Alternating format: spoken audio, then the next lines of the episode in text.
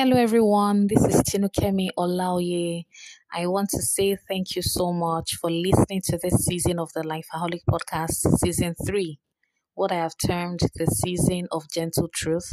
I hope every episode in this season has helped you to gain clarity.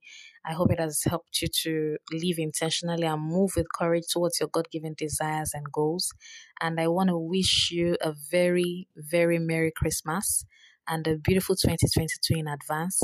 I pray that this season will help you to draw even closer to God and that it will help you to prepare and make yourself ready for what He has for you in the coming year, in the coming seasons of your life. And I also want to encourage you if you're not a part of the Lifeaholic community by email, please join us there.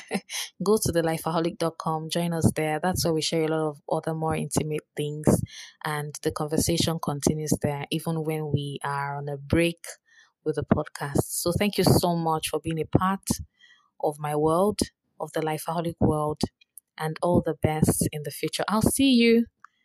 I'll see you on the podcast with season four in the year 2022. Thank you. Bye.